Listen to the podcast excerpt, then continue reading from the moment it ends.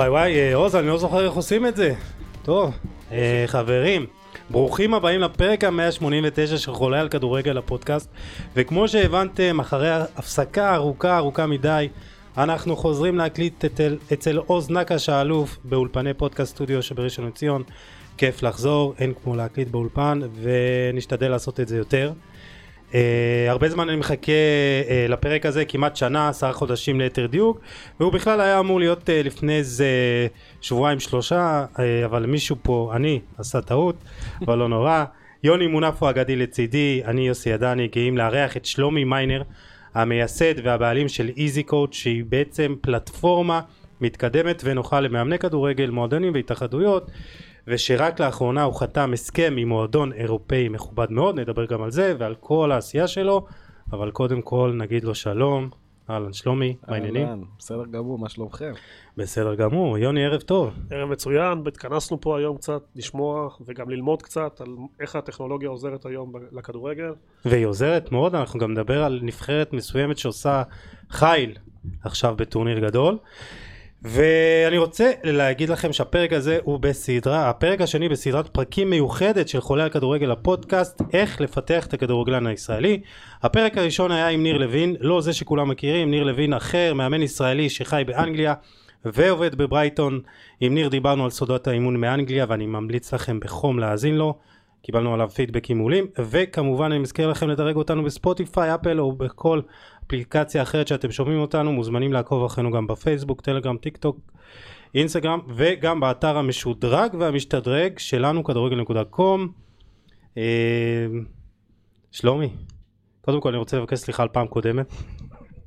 אתם לא יודעים, אבל היה צריך להיות, הוא כבר הגיע לפרק, ואז אני שכחתי, בכלל זה היה שקבעתי לשבוע אחר. הרגשת נורא, אבל אה, אתה סידרת כן. לי אחלה בוקר בבית קפה. נכון. פתחת לי את הלו"ז. ראינו את אה, שכטרים, נכון, שם היה, נכון. היה מעניין. פספסת, זה בית קפה, אני לא אנקוב בשמו לפרסומת פה, אבל זה בית קפה שמארח כן, כל לא, ה- לא נותן אה, חסות כל אה, זה. המי ומי. כל כן. המי ומי בראשון. אה, קרוב לראשון. אה, ואנחנו נדבר כמובן גם על העשייה שלך ו- ועל הפלטפורמה שלך, אבל אני רוצה קודם כל אה, ככה להגיד איך הכרנו, אני ואתה, לא יודע אם אתה זוכר, אה, שנה שעברה, גמר אליפות אירופה לנוער. אה, אני באיזו החלטה רגעית כזאת אמרתי אני נוסע לגמר לראות את הנבחרת וטסתי עם רון אה, רונדור ואני כל כך שמח שיצא לי לטוס זה היה מסע מטורף חוויה אדירה. אה, וגם הכרתי אותך שלומי גם מעבר לעשייה שלך וראיתי שם בפועל איך זה עוזר. זכיתי להכיר בן אדם מדהים ואני שמח שגם הכדורגל שלנו נמצא בידיים טובות והידיים טובות הן גם חלק אתה. אז תודה שהיית שם ויצא לנו, הזדמן לנו גם לשתות בירה ביחד אחר כך למרות ההפסד. נכון, בפאב מול הבית מלון, אני זוכר. כן, כן, כן, היה נחמד, היה נחמד. היה כיף. הרסו לנו שחייה האנגלים, אה? אני מרגיש מנחוס מאז. למה? ובעקבות זאת אני לא בארגנטינה, סתם. יש לי דברים לא. אחרים, אבל אה, תשמע, אני... רגע, אם נעלה לגמר שם אתה תיסע? לא, לא, אין? לי זמן, אני עוד מעט נדבר לאן אני טס אה, עוד שבוע וחצי, אז אוקיי. אני אם נעלה לגמר, אה, מה זה אם? כשנעלה לגמר, אני כנראה לא אהיה שם. יש לנו גם אליפות אירופה אחרי זה של האנדר 21, של האולימפית, שם אני רוצה להיות, אה, אבל גם אני אבדוק מה קורה עם הלוח זמנים, עוד מעט נדבר מה אני עושה, ואז אתה תבין שלוח זמנים אין פה. אה, אגב, גם אני הגעתי, הגעתי לגמר במקרה.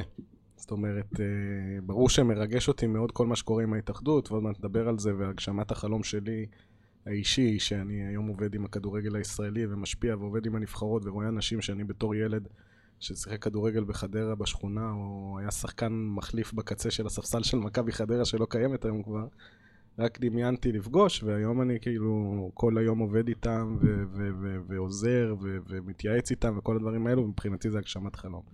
הגעתי לשם במקרה. אה, הייתי בכלל בכנס כדורגל בטנזניה, עוד מעט נדבר למה.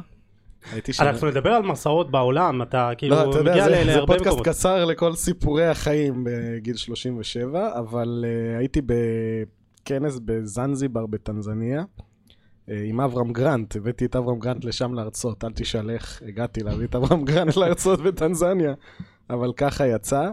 ופשוט היינו שם בכנס כדורגל, ואני אמרתי להם, חבר'ה, אני לא טס חזרה לארץ, אני טס משם דוך לסלובקיה, זה היה בסלובקיה, נכון? כן, כן. זה? דוך לסלובקיה, נסעתי, אני חושב, לאוסטריה, ומשם לקחתי אה, איזה אוטו. אה, וזהו, והייתי שם בגמר כי זה ריגש אותי, כי החבר'ה האלו מרגשים אותי, אני יכול להגיד... אה, עוד מעט נספר מה זה Easy Coach וכל זה, אבל כשהתחלתי לעבוד עם Easy Coach והתחיל הפיילוט עם ההתאחדות, שזה לפני כמה זמן? זה דצמבר לפני שנה וחצי. אה, הספקת הרבה. כן. הרבה מאוד. אז כשהתחלתי עם הפיילוט עם ההתאחדות, אז שלחו אותי אה, לספרד עם נבחרת הנוער. לשני משחקי הכנה נגד ספרד. עכשיו, אני לפני זה, ב- ב- בעבר הייתי גם סקאוט באחת הקבוצות בארץ, בסוף השבוע הייתי סקאוט במחלקת נוער באחת הקבוצות, וחוץ מזה עבדתי הרבה שנים עם פטריק ואן ליוון במכבי תל אביב, ובניתי לו כל מיני אפליקציות וזה, וגם כששיחקתי אני מכיר קצת איך נראה נוער בישראל, ומה הפערים וכל הדברים האלו מנקודת המבט שלי. תמיד אני אומר. ואז הגעתי לשם, אני זוכר, יש את נועם האנליסט, ואופיר, וכל החבר'ה. נועם לוי, האנליסט של נבחרת אה, גיל 20, כן.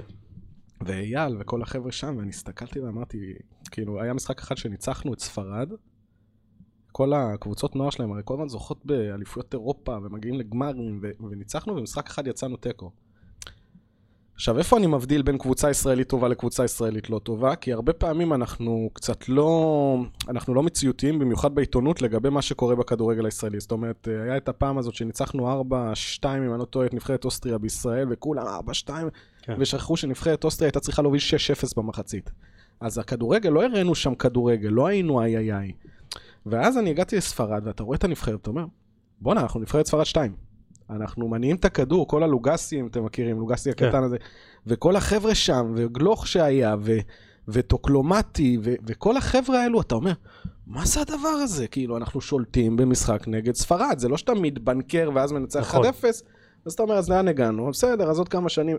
יש פה כדורגלנים, יש כן. פה כדור, כדורגלנים, אנחנו נלך עכשיו על כל השמות של ישראל, ולמקין, ורביבו, ו- ו- וכל החבר'ה שם.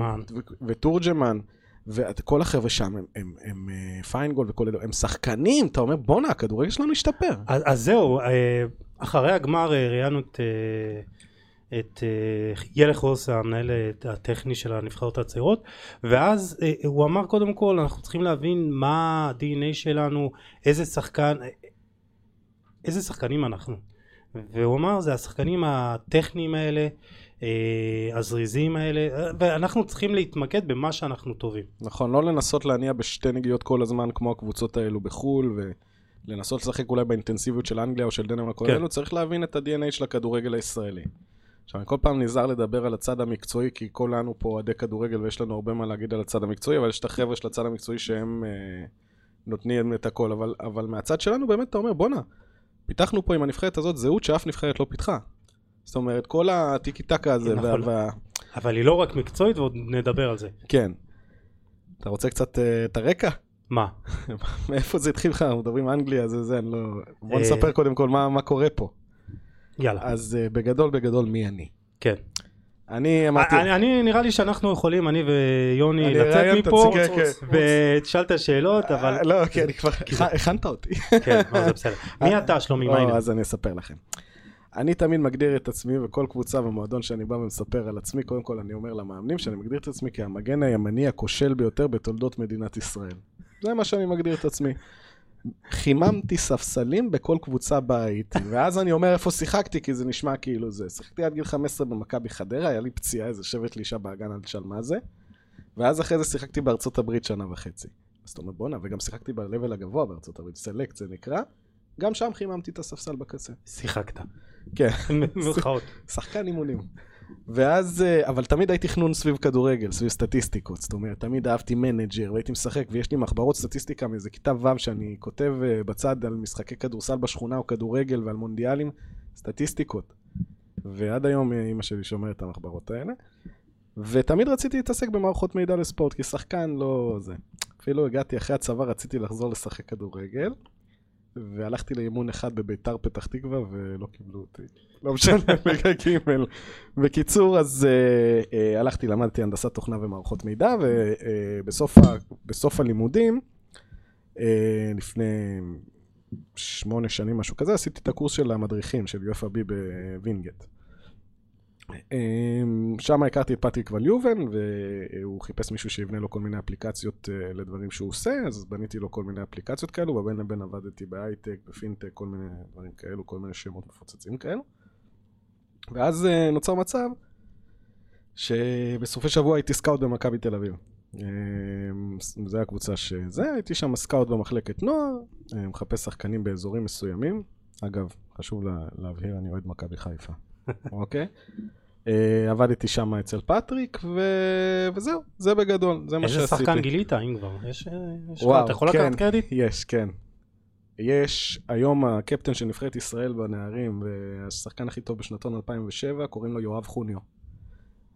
טאלנט ענק, אתם עוד תשמעו עליו, שחק בנבחרות ישראל, שחקן אדיר, ו... הוא עליך, טוב. הוא עליי, הוא עליי, כן. אז uh, בגדול, uh, אז, אז לפני שנתיים וחצי בערך באתי לפטריק, אמרתי לו, שמע, הקמתי לך אפליקציות וכל מיני דברים כאלו, אבל אני מרגיש שיש איזה צורך בכדורגל הישראלי, בעיקר לאיזה אפליקציה מסוימת, שגם תעזור למאמנים בכל בניית מערכי האימונים, וגם תיתן תוכן למאמנים, וגם תעזור לקבוצה להתנהל באופן uh, מסודר, שלא יכול להיות שדברים שהם מאוד נגישים, הם uh, לא נגישים לקבוצות בארץ, והם נגישים רק לקבוצות הגדולות בארץ, שהן נחשבות בינוניות קטנות באירופה. וחוץ מזה, שתי קבוצות, לאף קבוצה לא הייתה תוכנה. ואז uh, התחלתי להקים את התוכנה, התחלתי בפיילוט עם הפועל תל אביב והפועל באר שבע, עם uh, מליקסון ובוקסה.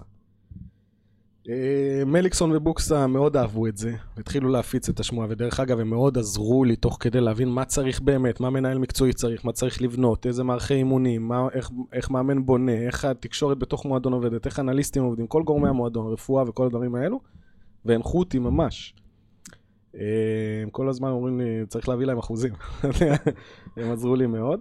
ואז הופצה שמועה, ואז uh, הגעתי לגדנת תל אביב, היה שם עופר פביאן, הוא גם אהב את זה, פנה להתאחדות, ההתאחדות אז הייתה להם איזו תוכנה אוסטרלית שעובדת עם ליברפול, בא אליהם שלומי עם תוכנה של uh, חצי שנה בערך, uh, קצת יותר, ואמר, uh, וואלה, תקשיבו, יש לי משהו יותר טוב מהדבר הזה.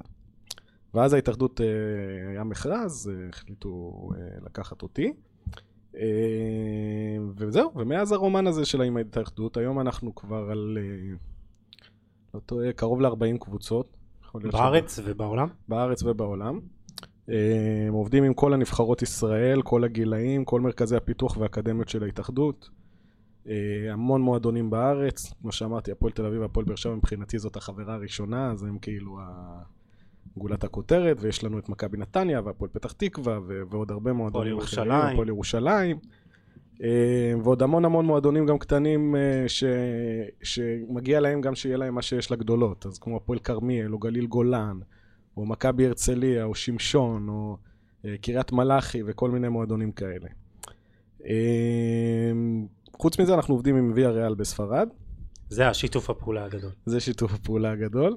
ויה ריאל בספרד אני רואה בהם כמו בהתאחדות, לוויה ריאל בספרד יש 36 אקדמיות בעולם, אוקיי? ויש להם עוד 95 קבוצות נוער בספרד. כולל נשים בישראל.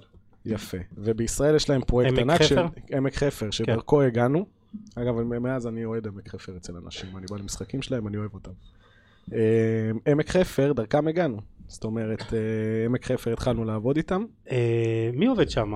נראה לי התארח, המאמן המנטלי, רוני כהן עובד שם? אה, אני לא זוכר שמות, אל תעשה לי פדיחה. לא, לא, מאמן... אה, יש את אבי שהוא הבעלים. כן. לא, יש שאירחנו פה זה, כן. לא משנה, בקיצור התחלתי לעבוד איתם, ואז הם הראו את המערכת לוויאריאל, העבירו אותנו לוויאריאל, ואז ויאריאל, אה, אמרו, אה, אנחנו בדיוק מחפשים מערכת.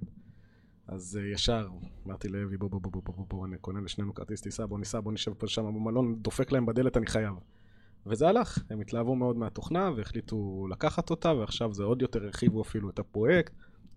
שאנחנו עושים להם שם את המערך סקאוטינג ואנליזה ורפואי וגילוי כישרונות והרבה דברים, פרויקטים ייחודיים שאנחנו עושים למועדון הזה. אז, אז בוא, בוא תספר באמת מה זה, מה זה יכול לעשות, מי, מי הקטע של דוח נוכחות באימון, מהמם. או דוח פציעה, וזה יכול, כמו שאמרת, להגיע לכיוונים של סקאוטינג ואנליזה. אתה יכול ללכת כן. אפילו עוד יותר פנימה. זאת אוקיי, אומרת, אנחנו מתעסקים בכל אה, כל רבדי המועדון. זאת אומרת, כל מה שיש בתוך מועדון.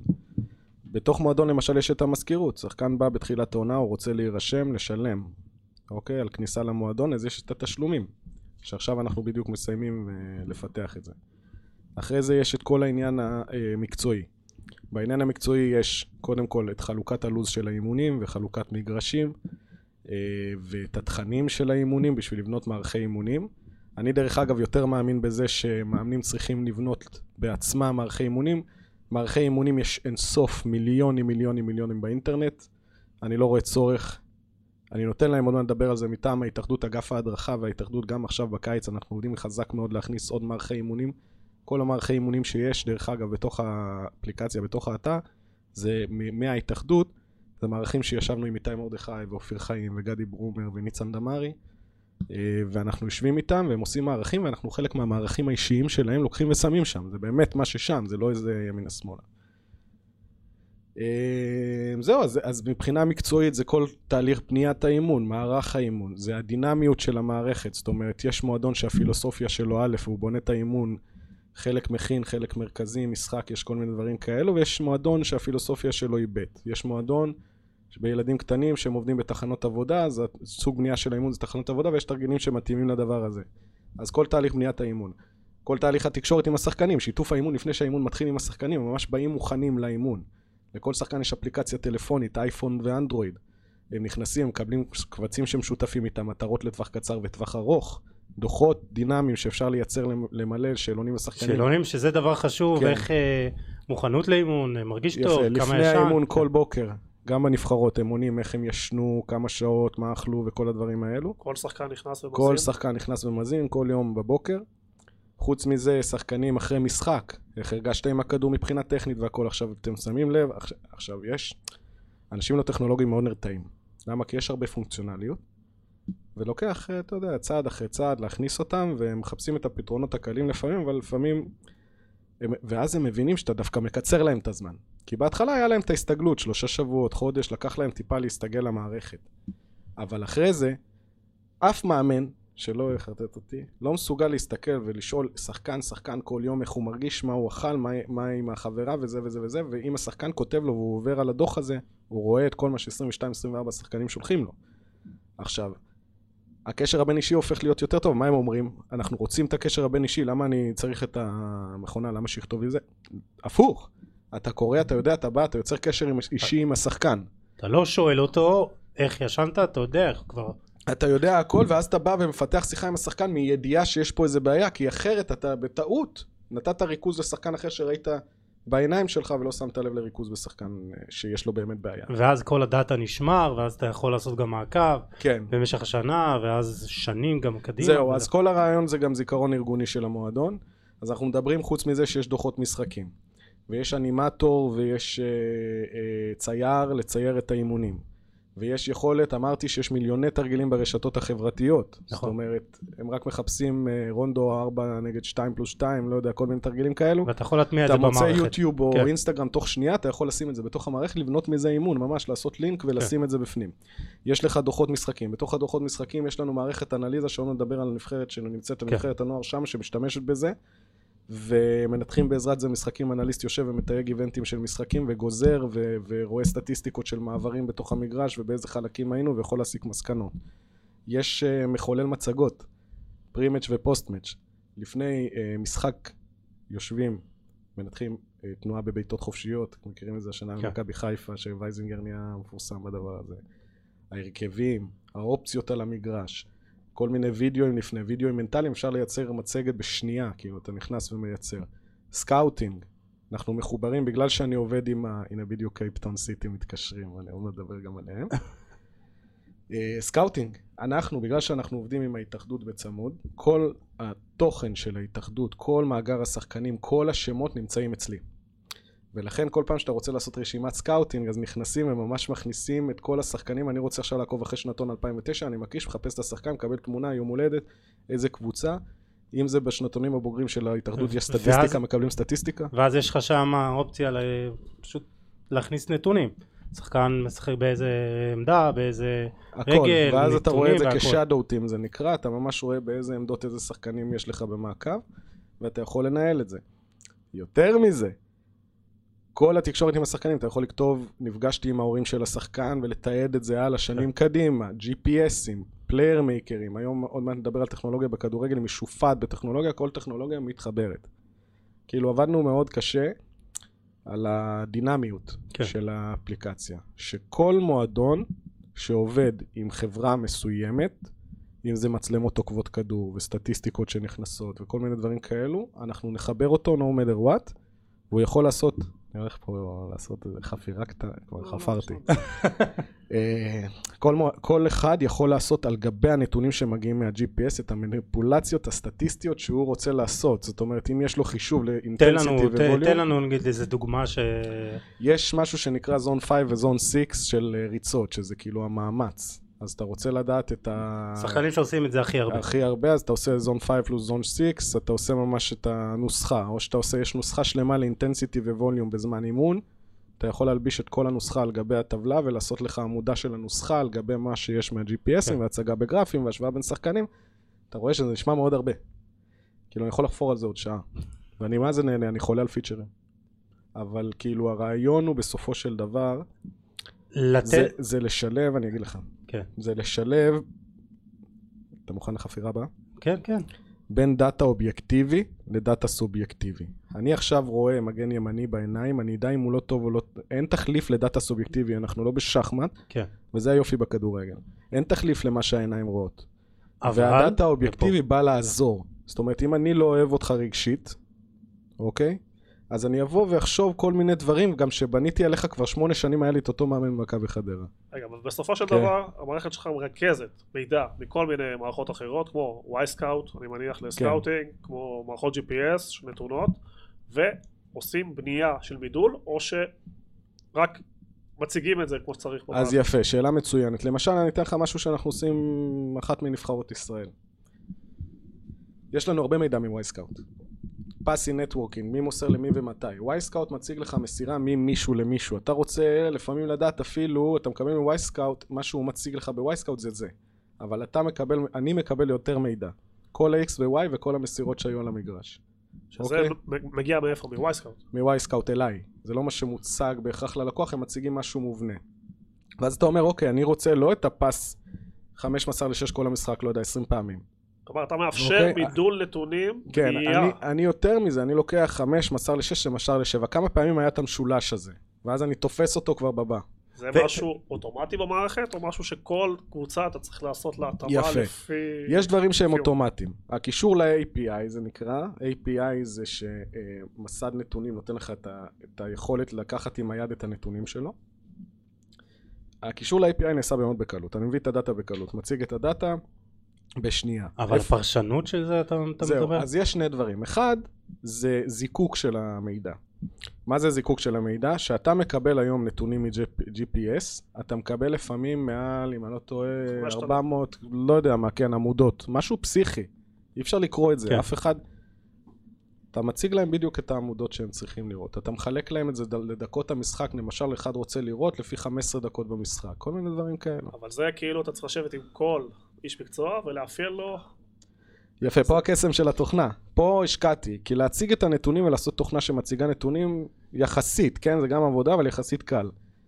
הקושי ומה שאני השקעתי, כי בסופו של דבר, בוא, יש מתחרים בעולם.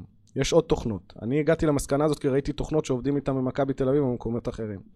ש- הרעיון שהם- הוא- שהם נטו, סליחה שאני קוטע, שהם נטו הצגת מידע. כן, שהם נטו הצגת מידע, או שהם מציגים את המידע בצורה קצת לא נוחה, או ש...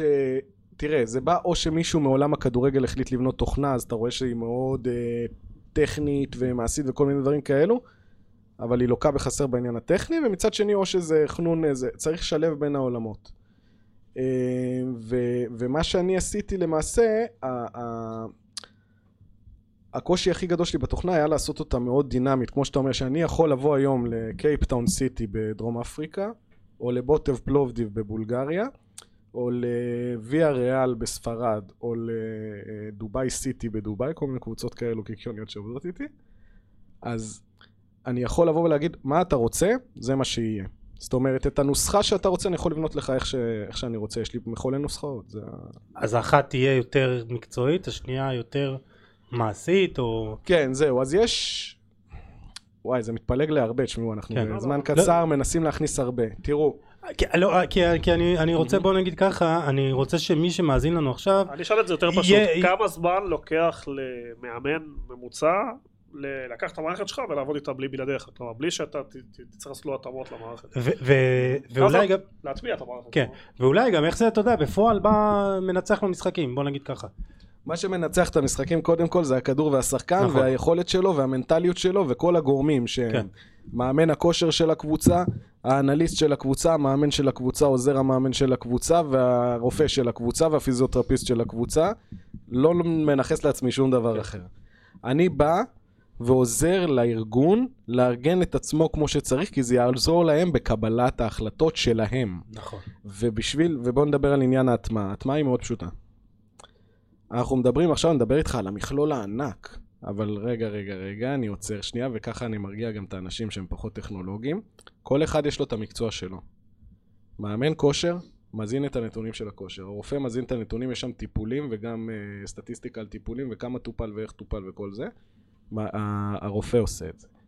אמ, המאמן ועוזר המאמן מכניסים את מערך האימון. אז בוא נדבר על העוזר, ומערך- ועוזר המאמן והמאמן. יש להם לו"ז כבר מובנה. הם נכנסים, עורכים את האימון, נכון. עושים מערך אימון, דוח משחק, לפני המשחק שמים את ההרכב, יש מחולל מאוד נוח של מצגת לפני משחק, משהו שעושה להם פשוט, הם לוחצים על ריבועים וזה פשוט מוציא להם מצגת. אחרי זה הם באים, ממלאים את הדוח משחק, סטו, בוא נתחיל בזה. הם מנהלים את המשחקים והאימונים שלהם והנוכחות שלהם כמו שצריך, כן. נגמר הסיפור. ואז אתה נכנס כבר, ואז אוקיי, הוא שולט בזה, זה תאמין לי לא לוקח יותר משבוע, זה צריך להיות uh, באמת, ואני יכול לתת לך דוגמאות, באמת, רוב המאמנים הם לא טכנולוגיים, וקשה מאוד, אחד הקשיים שאני נתקלתי ב... ו- ורק לאחרונה התחלתי לפצח את זה, זה לעשות להם את הממשק סופר קל, עם אייקונים גדולים, אתה יודע, כן. אפליקציות כאלו של אייקונים גדולים, והכל כזה, מאוד כזה, רק תלחץ פה. ולוקח שבוע לזה, ואז אתה בא ומתחיל לבנות את זה גרדואלי. אתה אומר, הופ, הופ, הופ, הופ. אתה עושה מבחנים פיזיולוגיים לשחקנים שלך, אני לא מדבר על אה, קבוצות כמו מכבי תל אביב או מכבי חיפה או הפועל באר שבע, זה שיש להם את כל סוללת האנשי כן. התפקידים. יש קבוצות רק שהמאמן הוא המאמן ועוזר מאמן אתה וזהו. עושה עם הסטופר ואז אתה יכול כן. להכניס... אה, ואז אתה אומר בואנה, אתה עושה מבדקים של 30 מטר ספרינט, 10 10 מטר ספרינט, לא תרצה לראות גרף כזה שמראה לך את עקומת השיפור או הירידה של השחקן? לא תרצה לראות מה הוא עשה בשנה שעברה? זאת אומרת, אה, לא תרצה לשלוח אס.אם.אס, יש כן. לשלוח אס.אם.אס או התראות באפליקציה מהזה, לא תשלח להם, יש למשל הודעה מתוזמנת, אני תמיד אוהב להראות להם את זה, בשבת בבוקר, אתה יכול לשלוח ביום שני הודעה לשבת בבוקר, בהצלחה לכולם, יאללה בואו נבוא באטרף, אתה לא צריך לזכור לשלוח את ההודעה, זה ישלח אוטומטי, סתם איזה קישור. כן. ואז אתה אומר, מה, אתה לא תרצה להשתמש בזה? זה נוח, זה נחמד. ואתה ממשיך, יש עוד כל מיני דברים, ניהול הפגישות שלך, פתאום אתה נפגש עם שחקנים, פגישת חדר וידאו. אה, ועד כמה המאמנים פתוחים להכניס את כל המידע הזה? כי בסוף, אתה יודע, זה, זה עוד זמן. אז השאלה, אם הם פתוחים לרעיון הזה, יפה. בוא נדבר על העוד זמן. אתם נוגעים פה בנקודה, שוב פעם, זמננו יחסית קצוב, כי זה באמת אה, עולם ומלואו שאני חי אותו כמו שכל אחד חי במקום כן, ויש לנו עבודתו. גם עוד הרבה נושאים זהו, שאני אז, אז אני. חי אותו כל חיי וכל יום, וזה העבודה שלי, וזה עמוק, זה עמוק וזה מושרש. יש כמה סוגי מאמנים. יש את המאמנים שהכי כיף איתם. טכנולוגים, אוהבים, רוצים להיות מוריניו שיהיו גדולים, נותנים מעצמם, אוהבים את הסדר הזה, מתאקלמים מהר, אחלה. כן. בואו נשים אותם רגע בצד, כי זה משחק ילדים. הם, הם, הם ייקחו את זה וייהנו והכל טוב. אבל יש כאלה יש שעם אה, מאמנים. תפיסת עולם שאתה... יש את המשפט, אני יודע הכל אצלי בראש, אני יודע הכל. יש את המשפט, תביא לי דברים מוכנים, שזה גם בסדר. מי שרוצה, שייקח. אה, ויש את, ה, ויש את אלו שרוצים ללמוד ולהתקדם לטכנולוגיה, וקשה להם. קשה להם עם הטכנולוגיה. כן. זה בסדר. בסופו של דבר זה אנשים, וזה לקח לי גם זמן לעכל את זה, שלא יושבים כמוני כל היום על המחשב, כי זה לא המקצוע. אני, אני הייתי, אתה יודע, משלם המון בשביל להיות במקצוע שלהם ולא במקצוע שלי. ו- וזה לא פשוט, אבל יש נכונות, יש נכונות. יש הרבה דברים לשנות בכדורגל הישראלי בתפיסה. גם יש, אה, אתה יודע, המשכורות של המאמנים לא גבוהות, אתה מכיר את זה, אתה מעולם הכדורגל. כן, אני חי את זה אה, 15 שנה. יפה, ואז אתה, אחד הולך ללמד בבית ספר בבוקר, ואחרי זה עושה השלמת הכנסה בעוד מקום, ואז הוא אומר לך, מתי יהיה לי זמן להכין את האימון? אבל בסוף הוא כן יושב ומקשקש על דף, הוא יתרגל כן. למחשב ויקשקש את זה אחרי שנייה וחצי, ויותר מזה, וזה גולת הכותרת, כל מערכי האימונים שהוא עושה וכל התרגילים שהוא עושה נשמרים לו לכל החיים. זאת אומרת ששנה הבאה או בכל מקום שהוא ירצה להכניס את אותו תרגיל, הוא ילחץ בחר ויכניס את אותו תרגיל, נגמר הסיפור וגם יהיה לו סטטיסטיקה כמה פעמים הוא ישתמש בתרגיל הזה. אז הם אוהבים את זה, אנשים של כדורגל, גם אם הם לא טכנולוגים, מאוד אוהבים את הנתונים, את המספרים, את כל הדברים האלו. זהו, אז מנסים להכניס את זה, וכמה שיותר ב... בעדינות, מה שנקרא. מה, מה הפידבקים מהשטח שאתה מקבל? כי אני מניח שאולי אה, קבוצות, אה, אולי שהן יותר פתוחות לטכנולוגיה בליגת העל, אז אולי זה יהיה... שוב, קל. איתם מאוד. מה זה? יש את הקבוצות שפתוחות לטכנולוגיה וקל איתם מאוד. יש קבוצות שבהתחלה היה להם קשה. אה, אני, תשמע, בסופו של דבר, איפה- אני... איפה הקושי אבל? איפה הקושי? איפה אתה רואה קשיים של... בהתחלה, בהתחלה זה היה שאני הייתי צריך לאקלם את עצמי אליהם מבחינת ה-user experience, מה שנקרא. החוויה של המשתמש, הממשק. אז התאמנו. הדבר השני זה שוב פעם בלתת להם כל מיני מערכים מאגף ההדרכה ומצגות מאגף ההדרכה. אגף ההדרכה מעביר את הקורסים בישראל. אגב, גם EasyCoach יש עוד תוכנה שנקראת Learning Management System, שבנינו להתאחדות, אוקיי? ואנחנו ביחד עם ההתאחדות בתוכנה הזאת. וה-Learning Management System זה, זה תוכנת למידה שמעבירה את כל קורסי המאמנים בישראל. היום כל בניית מערכי האימונים והדוחות והגשת העבודות בקורסים של מאמנים בישראל עוברת במתודה של איזי קואץ'. זאת אומרת שהם יוצאים מהקורס, הם יוצאים הלאה, אז אתה עושה פה חינוך שוק, כן. צריך לחנך. אה, ההתאחדות מאוד קשובה ומאוד רוצה לקדם, ומאוד רוצה להצליח, ומאוד רוצה לפרוץ דרך. אספר לכם סיפור אנקדוטה קצרה, מכל האנקדוטות הסופר ארוכות שאני נותן פה. ואז נגיע לש, לשיתוף הפעולה עם התחרות ומונדיאליטו והכל. אז ככה, כן. אני בימים הראשונים שלי בהתאחדות, היה לנו משחק ב under 18 אה, באחד מהטורנירי חורף נגד גרמניה. אני יושב, אה, סיפרתי את זה כבר כמה פעמים, אני יושב ב, ב, עם, אה, שוב פעם, נועם האנליסט, וזה, ו, ומצד ימין יש את החדר של הגרמנים. בחדר של הגרמנים יש את Pixellot ו Playermaker, Track 160. מה זה חדר מפוצץ בטכנולוגיות? מה, מה, מה? כל הטכנולוגיות ישראליות, ואני יושב בחדר ליד ואין לי כלום, אוקיי? אז הגיע הזמן, וזה מה שהחלטנו עם ההתאחדות, שאנחנו כמדינה שהיא פורצת דרך בתחום הטכנולוגי, שאתה אומר עכשיו מסתובב בעולם הכדורגל הישראלי, הוא עדיין לא נוצץ, אבל שאתה אומר אני מייצר טכנולוגיה מישראל, הופ הופ הופ, ו- אנשים נותנים כבוד. אתה יודע, וזה מה שמשגע אותי, כי יש לנו מוח ויש לנו פה, יוצאים פה, כמו שאמרת, טראק 160 שזה ישראלי, אה, ו- ועוד כל מיני סטארט-אפים וטכנולוגיות לא. מתחום הכדורגל, ספורט, ובסוף הכדורגל שלנו, בתכלס פה בישראל, בשנות ה-80. לא הייתי קורא לזה, זה, זה משהו למשל שאני לא אוהב אה, להגיד. הגזמתי, לא, אני יודע, אני אבל, יודע על מה אבל אתה אתה יודע, מדבר. אנחנו לא מתקדמים אתה בחשיבה לא, פה. אתה לא הגזמת כי זו דעה רווחת, כן. ואנשים לא מבינים שאנחנו מתקדמים. שיש אז תראה לנו איפה היית, תצביע. אז אני אומר לך, גם, אני, תשמע, אני נמצא באגף הנבחרות, ואני מסתכל מהצד, כמצלמה מהצד. יש צוותים לכל נבחרת, ומשקיעים בשחקנים של הנבחרות, ומשקיעים בסקאוטים. השנה, למשל, היה ימי מבחנים ל-2010 שנתון, ב-11 מקומות שונים בארץ בנינו אפליקציה שעשתה מין איזה פירמידה של דירוגים וכל מיני דברים כאלו, ותיעוד של כל השחקנים שעברו תחת ההתאחדות, אה, מדורגים ומתועדים, עם כבר תיעוד. ולהתאחדות יש אקדמיה, ולפני האקדמיה יש מרכזי פיתוח בגיל יותר קטן. ויש פה תהליך טכנולוגי שכל הטכנולוגיות הישראליות גם מסתכלות פנימה ולא החוצה, וההתאחדות לוקחת אותם אליה, כדי לעשות כל מיני דברים. אחד הדברים, דרך אגב, שדיברתי מקודם, לא השלמתי את זה, זה שהמידע מווייסקאוט שמגיע, יש בחור שהוא מתמטיקאי שיושב עם ההתאחדות ו- ומנתח ממש דברים אה, שעוזרים להם מאוד לאפיין, כי הרי הכל פה זה מספרים בסופו של דבר. את המסירות, את היציאה למתפרצות, את המהירות, את כל הדברים האלו, באיזה זונים וכל הדברים האלו, והכדורגל הישראלי התחיל, והוא במגמת שיפור מאוד גדולה, לחבק את הטכנולוגיה, שהיא הכלי פורץ דרך שבסוף כל העולם, הכדורגל הטוב הזה, משתמש בטכנולוגיה שלנו. נכון. אז הוא מתחיל להביא את זה אלינו ולהשתמש בזה כלפי עצמנו. אבל יש את השת"פ עם ההתאחדות, אבל בסוף השחקנים גדלים במחלקות הנוער, אז, אז כמה שאתה אה, תעקוב אחריהם, כמה שתגיע יפה, לשחקנים ולכן הכי הפרויקט שלנו עם ההתאחדות הוא סופר חשוב. אוקיי, סופר סופר לנו- חשוב. טובים. מה בדיוק ה... הרעיון הוא בסופו של דבר לייצר פה את מה שעשו באנגליה. באנגליה יש גם תוכנה שהיא מולבשת על כל הקבוצות, שההתאחדות עוזרת לקבוצות, היא מפזרת פילוסופיה לקבוצות. עדיין לקבוצות יש את הפילוסופיה, זה פירמידה עם רק דרך אחת, זאת אומרת, רק חץ לכיוון אחד. ההתאחדות מזינה את הקבוצות, אוקיי? ואז כל קבוצה בוחרת... והקבוצה להשת- בוחרת איך להשתמש ומה להשתמש, ובסופו של דבר מנהלת את הפילוסופיה שלה, כי יש מנהלים מקצועיים עם דרך. כן. אבל ההתאחדות עוזרת, ומלמדים פה שיטות אימון שנקראות PTP, CDE, לא משנה. מ- מ- מלמדים פה שיטות, וההתאחדות מלמדת את זה בקורסים, והיא- וצריכה להנחיל את זה לכל המדינה ולעזור למאמנים. באנגליה אפילו אה, קבוצות שלא משתפות את ההתאחדות ומעלות לתוכנה אימונים, הם, זה פוגע להם בדירוג. ברמה הזאת, אנחנו לא נגיע לזה פה, כי אנחנו כל אחד יודע הכל, אבל אנחנו נגיע לזה שחשוב מאוד מאוד מאוד, א', שאנחנו ניתן מידע מהנבחרות, מרכזי הפיתוח והאקדמיות, כי זה שחקנים של הקבוצות.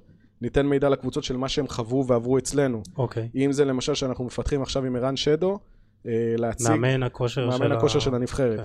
להציג עכשיו את כל הסטטיסטיקות ואת כל ה- מה שהשחקנים עברו למועדונים שלהם, אוקיי? ועם אה, תובנות מאיתנו, מהנבחרת, תובנות שלו, תובנות של מאמני הכושר של הנבחרת. ואם זה להוריד לכל הקבוצות, כמו שאמרתי, מצגות. אגף ההדרכה יש לו טונה של מצגות על כדורגל. זאת אומרת, אז אנחנו רוצים לעזור ל- ל- למועדונים פה. אז אתה מאמין בלתת את הכלים למועדונים, למחלקות הנוער, ואז שהם ישתמשו, ומי שישתמש יקדם את השחקנים שלו, ומי שלא פשוט לא יקדם, ואז אתה לא תראה, תיקח הוא ממנו שחקנים. הוא, כל אחד, תראה, זה לא, מה זה לא יקדם? בוא, אני לא... כל אחד יכול לקדם את השחקנים שלו ולאנשים יש מוח ולפעמים אנשים האקסלים שלהם או הדברים שלהם עושים להם סדר. הכל בסדר.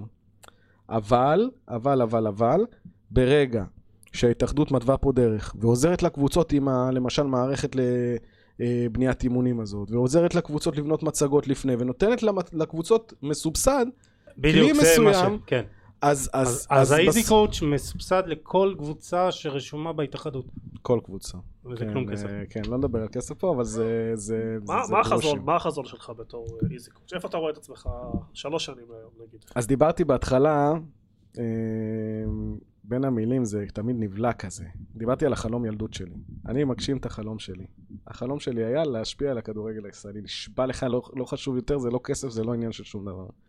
אי אפשר להסביר את זה, וקשה לי להסביר את זה שזה לא יישמע איזה חרטוט. מה אתה רוצה לראות מעכשיו, כלומר איפה אתה רואה, מה אתה רוצה, איזה ערך, אני, החלום שלי, כן, שכל גורמי המקצוע יחבקו את זה ויעבדו עם זה ומאמן הכושר ייקח את הנישה שלו ויקבל שם את מה שהוא צריך מבחינת מאמן כושר והרופא מבחינת רופא אגב הרופאים של הנבחרת עובדים עם זה פרפקט כיף איתם ופיזיותרפיסטים ומאמנים וכולם יעבדו עם זה ותהיה סינרגיה בתוך הכדורגל הישראלי שאנשים יקבלו מה שנקרא תמורה לאגרה כן. שיקבלו את כל מה שההתאחדות יכולה לתת להם ולעזור להם וזה ודרך הטכנולוגיה כמה אנחנו רחוקים משם? זה- ממש לא הרבה, ממש לא הרבה, ואני אגיד לך למה. יש אחד הפרויקטים שקיימים, זה פרויקט של אה, מנטורינג, זה נקרא בהתאחדות לכדורגל, שבאים אנשים וחונכים אה, קבוצות קטנות.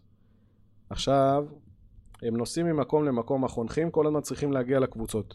עכשיו יש להם תוכנה, שהם תוך שנייה מעבירים מערכי אימונים לקבוצות, אומרים להם, אתם יכולים לבחור את המערכי אימונים האלו ולהעביר אותו, וזה הפילוסופיה שאנחנו מביאים לכם בחונכות, והטכנולוגיה פשוט נותנת את זה לקבוצות בשנייה, אוקיי? זה לא היה לפני זה. אנחנו לא רחוקים משם, אני אגיד לך למה.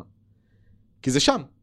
אנחנו לא מדברים פה על איזה חלום של הכדורגל הישראלי, שיקרה משהו וחושבים על זה, אתה מכיר שכל הזמן יש כזה חושבים על זה, וכמו המילה הזאת של, אה, אני, אני מחדרה, אז כל הזמן עוד שנייה מקימים אצטדיון בחדרה.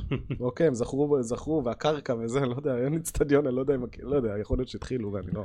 אז, אז אתה אומר שזה לא עניין של עוד כסף, זה עניין של פשוט לקחת... זה עניין. של זמן. זה עניין של זמן, כי להטמיע לוקח זמן. להטמיע לוקח זמן לא בגלל שההטמעה בתוך המועדון לוקחת זמן, כי זה קל. אני אומר לך, נראה לכם אחרי זה, זה קל, אתה ראית את זה. כן. העניין הוא פשוט להגיע לכולם. ואתה רוצה להגיע לכולם ולשנות את השוק, יש פה חינוך שוק מסוים, אה, ואנחנו אנחנו באמת לא רחוקים משם, כי זה כבר התחיל. שמע, אני נמצא, ב- בוא, עוד שנייה 40 מועדונים, זה לא... כן. אנחנו 200 ומשהו מועדונים בארץ, לא יותר. בוא נדבר על הנבחרת עד גיל 20. מהמם. אה, כל כך אה, רציתי שהיא תזכה ב... שתנצח את אוזבקיסטן, שהפרק הזה יהיה קצת יותר שמח. הנבחרת עד גיל 20, רבע גמר אה, מונדיאליטו נגד ברזיל. אה, אתה מרגיש חלק בהצלחה הזאת? שאלה מצוינת. אני תומך לחימה, אני קורא לזה, אוקיי? כל אחד אתה אומר יש לו את ה... כל... לא. קודם כל, מה זה חלק? החלק העיקרי זה הצוות שעובד שם, חוץ מהשחקנים כמובן שהם כן. הדבר, כל, כל מה שאנחנו מדברים פה, עושים פודקאסטים, עושים אה, אה, תוכנות, זה הכל בסוף שיצאו שחקנים טובים יותר. חוץ מהשחקנים זה הצוות ה- שנמצא עם השחקנים. הם עובדים בשפיים, ואם זה בוני, ואם זה משה סיני, ואם זה אה, האנליסטים, ולירון גלט שעובד איתי צמוד מההתאחדות, ו- ו- וכל מיני אנשים. שהוא. האנליסט הראשי. הוא האנליסט הראשי והוא זה שאחראי על הקשר שלנו מול ההתאחדות. ומאוד מנהל את הפרויקט מצד ההתאחדות ונותן לנו כל מיני תובנות ודברים שהם יושבים עליהם כל השבוע. הם יושבים כל השבוע ועובדים, אז ה- ה- זה שלהם. אני לא לוקח על זה כן. שום דבר, באמת. מה שאני גאה מאוד, זה שלכל אורך הדרך, כל תכנון האימונים שלהם, כל לו"ז האימונים שלהם, כל האנליזה של המשחק שלהם, ניתוח הוידאו, אה, המחלקה הרפואית והטיפולים בשחקנים, הכל מנוהל אצלי. מבחינתי, זה, זה, זה כאילו, אני מדבר על זה, אני אומר, בואנה, אני, זה, זה, זה כאילו, מי. דמיין בכלל? אתם לא רואים, אבל? הוא מחייך פה כן, זה- מאוזן זה- לאוזן. זה מגדיל לי את העיניים כזה, זה, זה, זה כזה, זה האור, זה האור. והזכרת את האנליסט אה, נועם לוי, אז הוא גם על התוכנה, גם ב live במשחקים, מתייג את האירועים והכל, אז אה, הוא מקבל גם את הפידבק הזה ב- ב live. כן, זה, זה, נועם לוי, זה סוגיה, לא, חבל שיש זכויות שידור, אחרת היה אפשר לפרסם את זה. ואנחנו כל הזמן בודקים אם אפשר לפרסם את זה או לא. נועם יושב, אני בניתי להתאחדות שרת סטרימינג. כל השידורים אה, של כל מצלמה, אם זה מצלמה ניידת, אה, מצלמה של אה, עוקבת כדור, מצלמת טלוויזיה, יכולים להתחבר אליי לשרת סטרימינג. אוקיי? לשדר שידור ב live, ואז הם רואים את התיוגים נכנסים ב live, להגיד המנהל המקצועי יכול לשבת במשרד, במשרד שלו בארץ, וקבוצה משחקת בחו"ל במקום אחד ובמקום שני, הם רואים את כל הדברים האלה נכנסים ב live. מה נועם עושה? בטורניר הזה ספציפית פיפא נותנת לנו את המצלמה הטקטית של המשחק. אנחנו מחברים את המצלמה הטקטית. מחברים- הטקטית זה מצלם גבוה מאוד, כן, אנחנו... זה מצלם ב- בזווית טקטית. ככה זה נקרא מגבוה. מאחורי השאר, כן. לא, לא מאחורי השער, מאחורי מהאמצע? הגבוה. באמצע למעלה, לראות את כל כן, השחקנים. לראות את כל השחקנים ואת התנועה ואת הכל, ואנחנו גם מגובים במצלמה של כאן, יש לנו איתם והכל והכל, וזה נעול אצלנו שוב פעם, כמו שאמרתי. ונועם, מההתרגשות של המשחק, כל פעם שוכח בתחילת המשחק לכבות את המיקרופון של ההקלטה, אז הוא מחבר את זה לסטרימר, ומשאיר את המיקרופון פתוח, ושמה אני יושב בבית ונהנה. שומע אותו צורח תוך כדי המשחק, מדבר בקשר וזה, אז יש לנו הקלטה בכל גול של הדקה ה-97, את מה שקורה לנועם בגול בדקה ה-90, בגול הזה בשנייה האחרונה. אתה אתה אומר שקורה- זה- זה- זה לא יראה את ההקלטות של אה, יונתן כהן ואושרת. בש... לוקח בי פאר, בי פאר בי פאר, היה את הזה אם היה אופסייד או לא היה אופסייד במשחק הקודם, נגד יפן. אז אתה שומע את ההתנהלות שלו מול אייל גדרון, העוזר מאמן, שהם צועקים אופסייד, לא אופסייד, אופסייד, לא אופסייד, לא אופסייד, לא אופסייד, וזה מתנהל, ונועם זה פשוט, אתה רואה את ההתרגשות, כי נועם חי את הנבחרת, כן. הוא חולה על הנבחרת הזאת, באמת. כאילו- אה, חבר טוב, גם ראינו אותו אז בסלובקיה. בוא נדבר על זה ואולי גם יוני פה ככה יסכים איתי כי זה היה אתה יודע זה אולי ויכוח בינינו אחרי גמר אליפות אירופה לנוער. אני הייתי בהייפ ב- באמת כאילו גם בגלל הנסיעה אבל ראיתי שיש שם בנבחרת משהו אחר. ראיתי שחקנים דיברת על ה-DNA הזה על זה שאנחנו תוקפים ורוצים ויוזמים והכל ואמרתי וואי יש לנו משהו מיוחד. כי לא סתם הגענו לגמר אליפות אירופה לנוער ואז יוני אמר קיבע אותי ואמר "אה, תשמע חוץ מאוסקר לא אף אחד לא ישחק. ואת האמת הוא די צדק או אפילו חצי צדק כי בסוף לא הרבה שחקנים קיבלו דקות אם זה אילי מדמון אם זה דור תורג'מן אתה רואה הם שחקנים משמעותיים. אין- אין שום- אין שום תוכנית בעצם אה, לקבוצות, איך לפתח את השחקנים האלה, אין לך מספיק תשתית נכונה לפתח את השחקנים האלה, בגלל זה כמות השחקנים, כמות הדקות, דרך אגב הנבחרת הזאת הרבה פחות איכותית גם מבחינה טקטית, גם מבחינת הלחץ שהיא עושה, גם מבחינת הרבה מדדים שראינו שנה שעברה, בנבחרת של שנה שעברה, וזה פחות או יותר אותם שחקנים, חוץ מאוסקר. אז אה, עוד מעט אה, ניתן לשלומי להגיד על זה עכשיו, גם השחקנים שאמרת ששיחקו, נגיד אור ישראלוב, למקי, והביאו עליהם שלושה זרים. כלומר, הזרים לא היו טובים, בגלל זה הם שיחקו, אתה מבין? כלומר, כן. אין באמת שום תוכנית עבודה סדורה לעשות אותם, ואנחנו נופלים מהיריבות שלנו, בעיקר ברמת התשתית. כל הקבוצות באוסטריה, פורטוגל, יש להם קבוצות בליגה שנייה, שהן שייכות למועדונים גדולים, שם הם יכולים לשחק, ואז יש רצף, דקות נכון. משחק, אין תחליף לדקות משחק. אני הייתי שחקן נוער, בסדר? והייתי שחקן נוער לא רע. כשאתה שוער. יושב שנה, שנה, ש- שנה שלמה בספסל ואתה בא לשחק, אתה הרבה פחות טוב ממה שהיית בכושר שלך. אז. עכשיו אנחנו לא סתם מדברים, היה מחקר של CI. CIES, מחקר המחקר האירופאי, מכון מחקר האירופאי, אנחנו, הליגה בישראל היא במקום ה-25 מתוך 31 אה, ליגות ראשונות באירופה, בגיל הממוצע של שחקנים שמשחקים זה בסביבות ה-27.3 או משהו כזה. כלומר, לא נותנים פה לצעירים לשחק, אז אני אומר, כל ההצלחה הזאת של הנבחרת ועכשיו מונדיאליטו, ובסוף הם יגיעו לקבוצות, יביאו זר באיזה לא יודע כמה, לא ייתנו להם לשחק. כן ולא. טוב, תתחיל עם הכן ואז לא. אוקיי, קודם כל בוא נסתכל על הכן. הביאו זרים, נכון, אבל בסוף הם שיחקו, למקין וישראלוב ו- לא ו-. ואליאם, הם שיחקו. לא מספיק. אוקיי, זה אחד. שתיים, יש, גם רביבו שיחק ושיחק מדהים בחצי שנה. חצי שנה ראשונה יושב, כן, התייבש על אבל הנה, ובסוף מצאו לו קבוצה. מיצו את החלק טוקלומטי שיחק. עכשיו הוא באולימפית בכלל. יש, דור תורג'מן באמת פחות, לא. אבל שחקן אדיר. גלוך, גלוך, עזוב. כן. לא חזור, באמת. אה, מה שאני אומר, יש פה מצד אחד, בסופו של דבר אתה לא יכול לשלוט בקבוצות. קבוצות רוצות לנצח ולהצליח, אוקיי? מה שאתה כן יכול לעשות באמת, זה במבנה. ואז במבנה, אם יש קבוצות, אה, שוב, אם יש קבוצות שהן אה, עפולות כאלו, או ביתר תל אביב שהייתה... זה לא חייב להיות בסוג של הסכם של הקבוצות, אתה יכול לעשות כן. פשוט חוקים, חוקים לעזור לקבוצה הזאת. אבל אז אתה פוגע בתחרותיות, זה נושא שהוא מאוד... אה, אז אה, עכשיו אה, אפרופו חוקים, רגע, אנחנו מדברים על יוזמה, סליחה, של להעלות את מספר הזרים לשבעה בכל קבוצה. איפה זה נכנס גם? זה ייכנס שוב על חשבון השחקנים הצעירים, בגלל זה צריך תוכנית ב', כלומר יש לך... אבל אתה גם רוצה שהם ישחקו מול שחקנים איכותיים. שהקצב יהיה גבוה. צריך להעתיק שיטות שעובדות, תסתכל בבלגיה מה קורה, לך לליגה שנייה בבלגיה, אתה תראה צעירי אנדרלכט, צעירי ברוז', צעירי גנט, צעירי גנק, ארבע קבוצות וכל השאר קבוצות אחרות שרוצות לעלות. תלך לספרד. פה אני אתן לך קונטרה, אני לא מסכים איתך. אני לא מסכים איתך. למה? אני אגיד לך למה. כי כמו שאמרנו בהתחלה דיברנו על ילד שדיבר על ה-DNA הישראלי וישבו אוקיי. שישבו שעות על ה-DNA הישראלי כל הזמן כל הזמן כל הזמן והיינו יכולים להעתיק לא יודע את מה שקורה באנגליה או זה זה זה. לא, אבל אתה יכול להעתיק משהו אבל לא באותו צורה כל מדינה יש לה את האופי שלה ואת הדברים שלה ואת ה... את ה... ודווקא אנחנו פה עלינו על איזה שטאנץ שלנו גם באגף הנבחרות. של עלו. שילוב מכמה מדינות, אתה אומר. לא, שילוב של כמה ושלנו, הישראליות, אוקיי. גם החוצפה שלנו, זה. עכשיו, נכון, יש מיליון דברים לשפר, אין ספק. אה, וסורי שאני לא פה איזה ג'וסי לא. וזה, כי אני אומר לך, אני לא במקום של... אה, אני, אני, אני טוב בטכנולוגיה, אוקיי? אה, אבל יש אנשים שמבינים בזה יותר. אני כן חושב שב, שיש לנו בעיה שמחליק... לפני רגע הבוגרים, שמתחילה במחלקות נוער בכלל, שזה הטמפו של המשחק. שצריך אה, לתת לאקדמיות טובות לשחק עם אקדמיות טובות, ואקדמיות זה פחות גם טובות מה שילה אמר לנו אחרי האותו כן, גמר. צריך בסדר. פה להעלות את הטמפו, כי הם מגיעים לגילאי בוגרים והם משחקים, ולפעמים מכבי תל אביב משחקים נגד בונקר או מכבי חיפה שקשה לשחק. אז עכשיו אני אומר לך, יש תוכנית מאוד יפה לצמצם את מספר הקבוצות ב... כדי להעלות את הרמה, ויש לך פוליטית, זה לא יעבור, אלונה ברקת חסמה את זה, כלומר ב- ב- ב- בשנייה אחת, כלומר בנו תוכנית שלמה, רצו לעשות את מה שאתה טוען פה, ואלונה בש- בשתי אס.אם.אסים פשוט פירקה את התוכנית. אז, אז אני, שוב, בגלל זה אמרתי, אני לא נכנס לזה, כי אין לי, אין לי, אני לא יכול להגיד לך מה נכון ואיך נכון לעשות את הדבר הזה, אני רק אומר, מה, מה מבחינתי יעשה את זה טוב יותר, הקצב, הדברים האלו, לא, שוב, מה בפוליטיקה וזה, אני מרחיק את עצמי למרות שאני עובד עם ההתאחדות, תאמין לי, אני שואל, לא מעניין. אוקיי, מעניין אותי שיהיה טוב יותר מהכיוון שלי.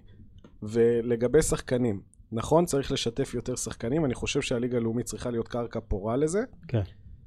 אה, וקבוצות אולי צריכות לדעת לשחרר. לשחרר, תשחררו בהשאלה, כאילו אל תתפסו אותם על השחקן ה-26-24, לא יודע. מה. תנו, תנו להם ללכת. אז אני אומר, אולי אתה מעלה את אה, מספר הזרים, שבעה בכל אה, אה, קבוצה, ואז השחקנים הישראלים שיהיו מתאימים לביתר, הפועל, מכבי והכל, ישחקו, ומי שלא, ליגה לאומית או תחתית ליגת העל, או משהו בסגנון. לא? השאלה היא בעייתית, אתם... אני כאילו מנסה... יש לך שלוש רמות, סליחה, שלוש, אה, שלוש רמות של שחקנים. בלי ביתר תל אביב, לא, אני רגע. לא בטוח שיש לך היום שחקני נבחרת את גלאזר, את אה, יונתן כהן, שבסדר הוא בירידה אבל לא משנה, ומי עוד היה שם? אה, חוזז וכל אלה. כלומר, אתה לא יכול לתת עוד דברים ליד המקרה, אתה צריך לעזור לשחקנים, זה, הש... זה, זה השיטה צריכה להיות. דרך אגב, הרבה כסף הולך להיכנס לכדורגל, 120 מיליון שקל השר הולך להיכנס לכדורגל, ועכשיו הולכת פוליטיקה שלמה. לאן הכסף הזה הולך? לפי מה שאתה מספר פה, הכסף ילך לזרים יותר טובים, ולא לפיתוח שחקנים הישראלים. זו דעתי. אה, הפיתוח של השחקנים הישראלים מתחיל עוד הרבה לפני. נכון, נכון, נכון. המתקנים, זה, זה נורא. אין מתקנים בארץ. אתה יודע, השבוע הייתי אצל, אצל אה, קבוצה מסוימת בדרום, שדיברנו, ניסו שאני אעזור להם אסטרטגית, הבאתי איזה מישהו שגם יכול לה- לעזור להם, קבוצה מאוד יקרה לליבי,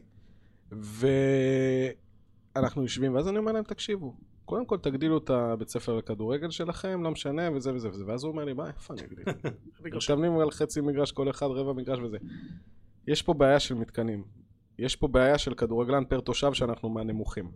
מהנמוכים ביותר. אני לא זוכר את המספר המדויק, אבל אנחנו מאוד נמוכים. קודם כל, בוא, תן מתקנים.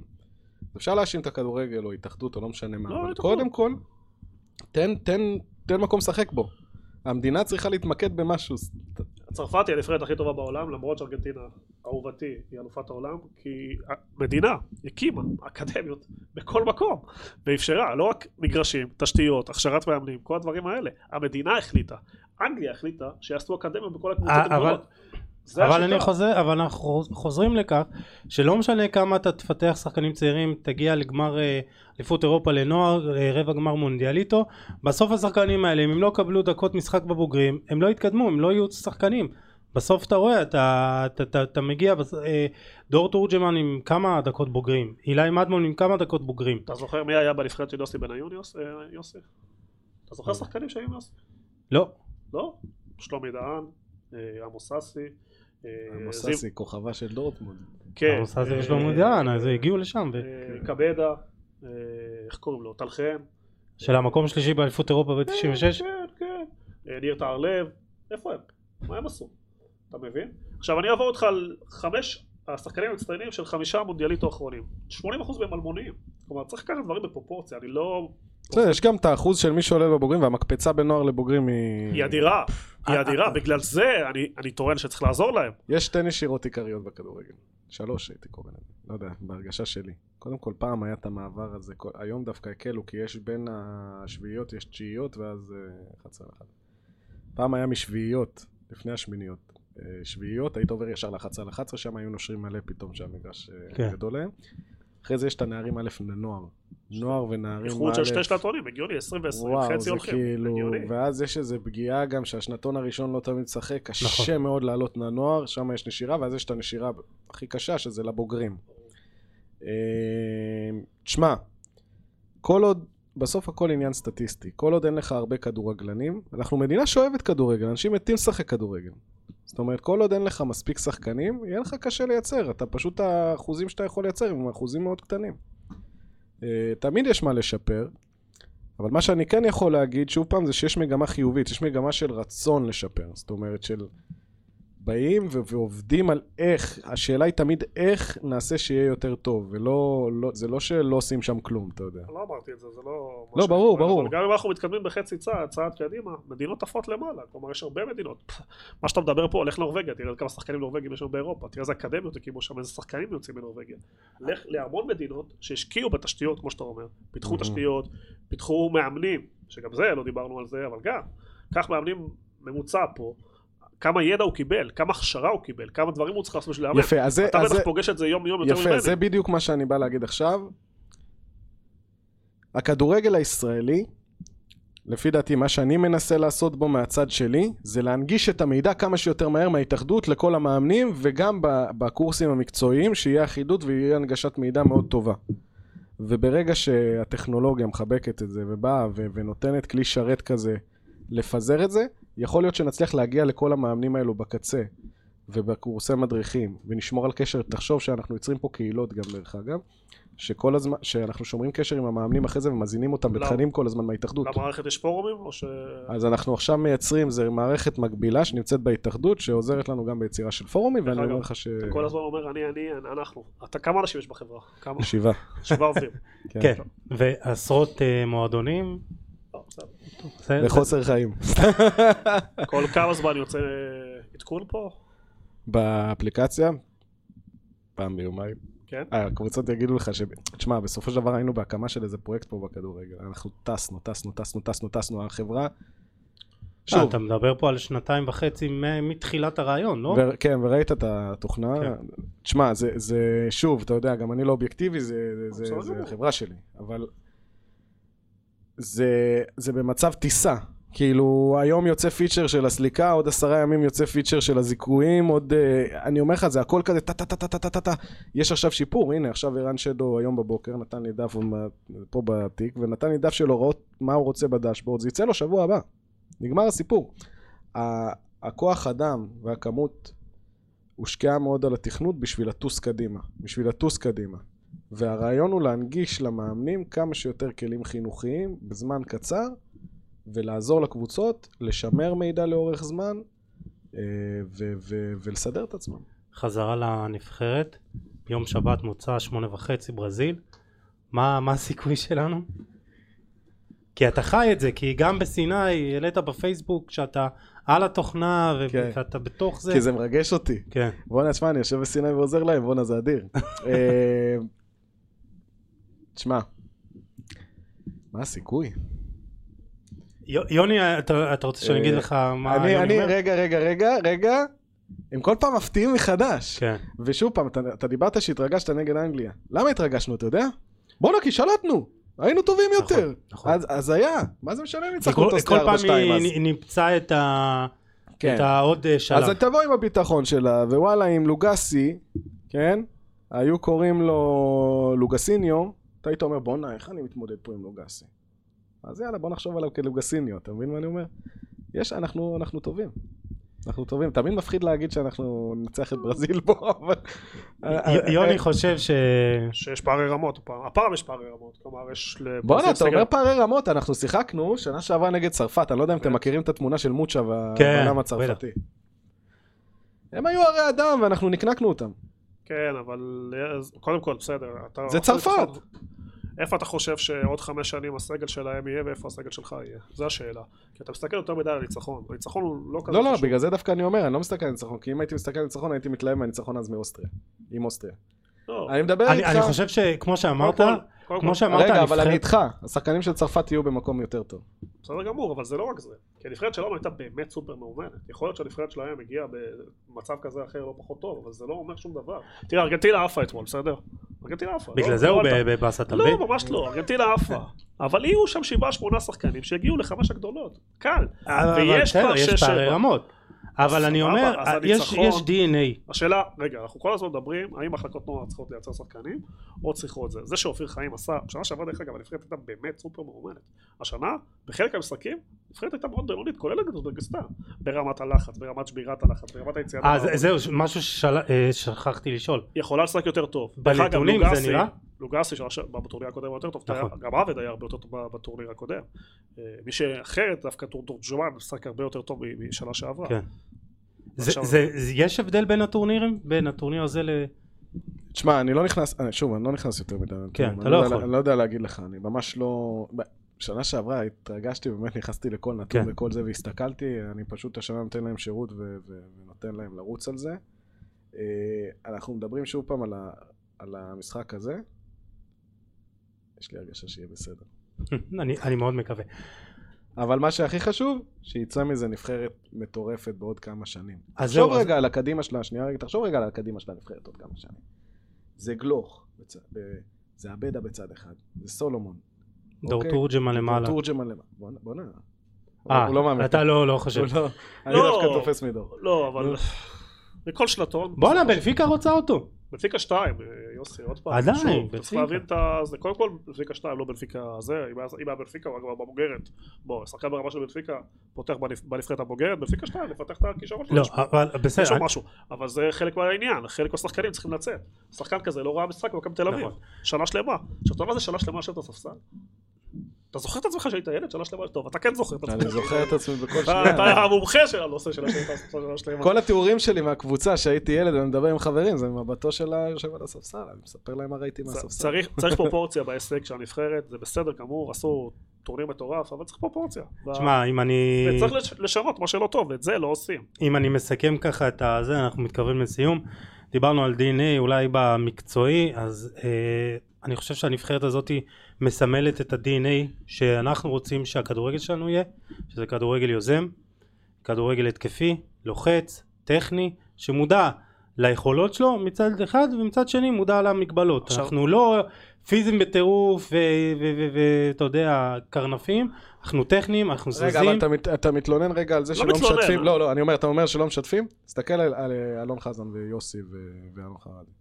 בואנה, הם, אה, שחקנים צעירים, משחקים, מקדמים שחקנים צעירים, והמגמה היא לקדם. תסתכל מי משחק לך בנבחרת.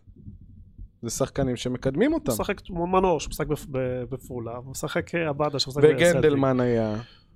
בסדר, אבל בוא... יש קצת חשיבה מחוץ לקופסה, ואני חושב... יוסי, אני אשאל שאלה אחרת. נו, אם אופיר חיים מחר עוזב, מגיע מאמן אחר, כל הדברים שאמרת ימשיכו אותו דבר? כלומר, הכל עניין של תהליכים, כאילו תהליך וזה, הכל יישאר אותו דבר. אתה יודע מה? אני חשבתי. על זה, ואני חושב ש... אני עכשיו רואה את נבחרת, אני ראיתי את נבחרת האול- האולימפית, אחרי הנבחרת הנוער. היא שיחקה אותו כדורגל? עם לוזון? לא, אבל היא שיחקה אותו כדורגל עם אה, אלון חזן. ועם אלון חזן, אם אתם זוכרים, כשסענו פה ב- לגרמניה, אז ב-2-1 או משהו, ראינו קבוצה אותם לוחצת, שחקנים. אותם שחקנים. עכשיו, סיימו אצל אופיר חיים. עולים ללוזון, ישחקו אותו כדורגל? שאלה פשוטה. זה DNA של? הנבחרות. לא, אני, אני, אבל שנייה, בסוף האגף נבחרות יש לנו עוד אה, חודש אה, אליפות של 21. בוא נראה. בוא נראה. בכל מקרה אני חושב שה-DNA שלנו, אני חושב שאנחנו צרי- צריכים להתמקד בו, כדורגל יוזם, התקפי, מודע ליכולות שלו, ותשמע, אני אומר לך, אבל הם יושבים ביחד באמת, ברמה כן. יומית שבועית, ובאמת מתכננים דברים, זה לא איזה שליפות ממותן. לא, ברור לי, ברור לי שרואים שיש דברים שחלק מהם השתפרו, פשוט אני צריך לשפר חושב עוד הרבה שצריך לה- דברים. לה- לה- להתמקד בקו הזה, להאמין בזה, וזהו, זה אנחנו, ואנחנו לא מתביישים, ואני חושב שהנבחרת הזאת היא לימדה אותם אגב, אתה יודע, מה זה אמונה. כן. אה, קודם כל אנחנו כישראלים מאוד ביקורתיים. כלפי עצמנו, וזה מה שמשפר אותנו ועושה אותנו טובים. כן. אז זה טוב, זה טוב שאתה כאילו... אני, אתה- אני בסופו של דבר מסתכל מה עוד אפשר לשפר ויש עוד המון המון המון עבודה לא רק. בעניין של מערכות לא רק בעניין של זה ודברים חושב ש- שאפשר לשפר די בקלות די בקלות אני חושב ב- בעניין הסמכה של מאמנים ו- ו- ו- והכשרה וכל זה. שם אנחנו צריכים להתקדם, וברגע שנתקדם שם, אז זה פשוט ישפיע על השחקנים, זה הכל. זה צריך לייצר פה קורסים חזקים ו- ו- ותכנים, ו- ולתת העשרה כמה שיותר ולשמור על קשר עם המאמנים, וזה לפי דעתי מאוד חשוב. לא, לא, אבל כמו שאמרתי בתחילת הפרק, אה, יש שינוי חיובי. אה, זה התחיל עוד בשנה שעברה באליפות אירופה לנוער. אני שמח שיש אנשים שמובילים את ההתאחדות, כמו בוני גינזבורג, ואני שומע אותו, שמעתי אתמול אותו בריאיון. יש איזה שינוי חיובי, אני מאוד מקווה שזה יחלחל למועדונים ולפיתוח שחקני הזה. כן, הנה הגענו לפה. אה, ואני שמח שגם אנשים כמוך, שלומי, נמצאים, מובילים אני את קשה השינוי לי הזה. שאומרים לי שמח שאנשים כמוך כזה, אבל, אבל אני חייב להגיד לך משהו. נו, אני כן. באמת את ה... כאילו, איך אני אסביר את זה בלי שזה יישמע קלישאתי וזה? אני את הנשמה שלי אתן לכדורגל הישראלי. זה הדבר... אני פרובינציאלי. אני אומר לך, יהיה עכשיו ריאל מדריד ברצלונה גמר ליגת אלופות, אני אראה עכו נגד אשקלון, או לא יודע מה. זה מעניין אותי יותר, אני רוצה שנצליח, אני לא, רוצה... אשקלון כבר בליגה ג' אני אתן לך בסוף, לא כן. דיברתי על זה בכלל. אני אה, כל חיי מטייל אה, אחרי תרבויות והיסטוריה של כדורגל בעולם. זה מה שעשיתי, פנרבכצ'ה גלת עשרה, אולימפיאקוס פונטינאיקוס, איפה שאתה לא יש פה רוצה. נוסע מתמיד. זהו, אז אה, אני גם גם. נוסע מתמיד. והדבר, והיה איזה פעם אחת שעשיתי טיול, 50 יום באנגליה, 25 משחקים, אני מדבר על זה הרבה. ואני פשוט הסתכלתי על הקבוצות הקטנות שנסעתי, לא רק פרמייר ליג וזה, ואמרתי, למה אצלנו לא? וזה מה שמטריף אותי, זה מה שאני רוצה, וזה הגשמת החלום שלי, וזה הייעוד, ואני רוצה שיהיה לנו טוב פה. אני מתחבר מאוד גם למה לפעמים שאתה שאני אומר. משלם קצת מחיר על זה, ו... ו- אני, אני מתחבר וזה זה מתקשר לאיזה, אתה יודע, לדברים שאני בעצמי חש כרגע. נורא קשה לעשות את מה שאני עושה פה בחולה על כדורגל, ונורא קשה להיות 15 שנה בתוך הכדורגל הישראלי, אבל אני רוצה להתפרנס מכדורגל, אני רוצה לעסוק בכדורגל, אני רוצה להיות בכדורגל ולקדם אותו, אה, בין אם מבחינת האימון וה, והקידום שחקנים, בין אם זה רמת השיח, זה לבוא ו- ולהתעסק במה שחשוב ובמה שעוזר בכדורגל, לכדורגל הישראלי להתקדם ולהיות יותר טוב, כי אני חושב שאנחנו כל כך אוהבים את זה. ומגיע לנו כדורגל יותר טוב, מגיע לנו לדבר על דברים כאלה ולא על מה צהוב, מי יצא עם מי, מי הוריד לייק ממי באינסטגרם, זה גם מעניין.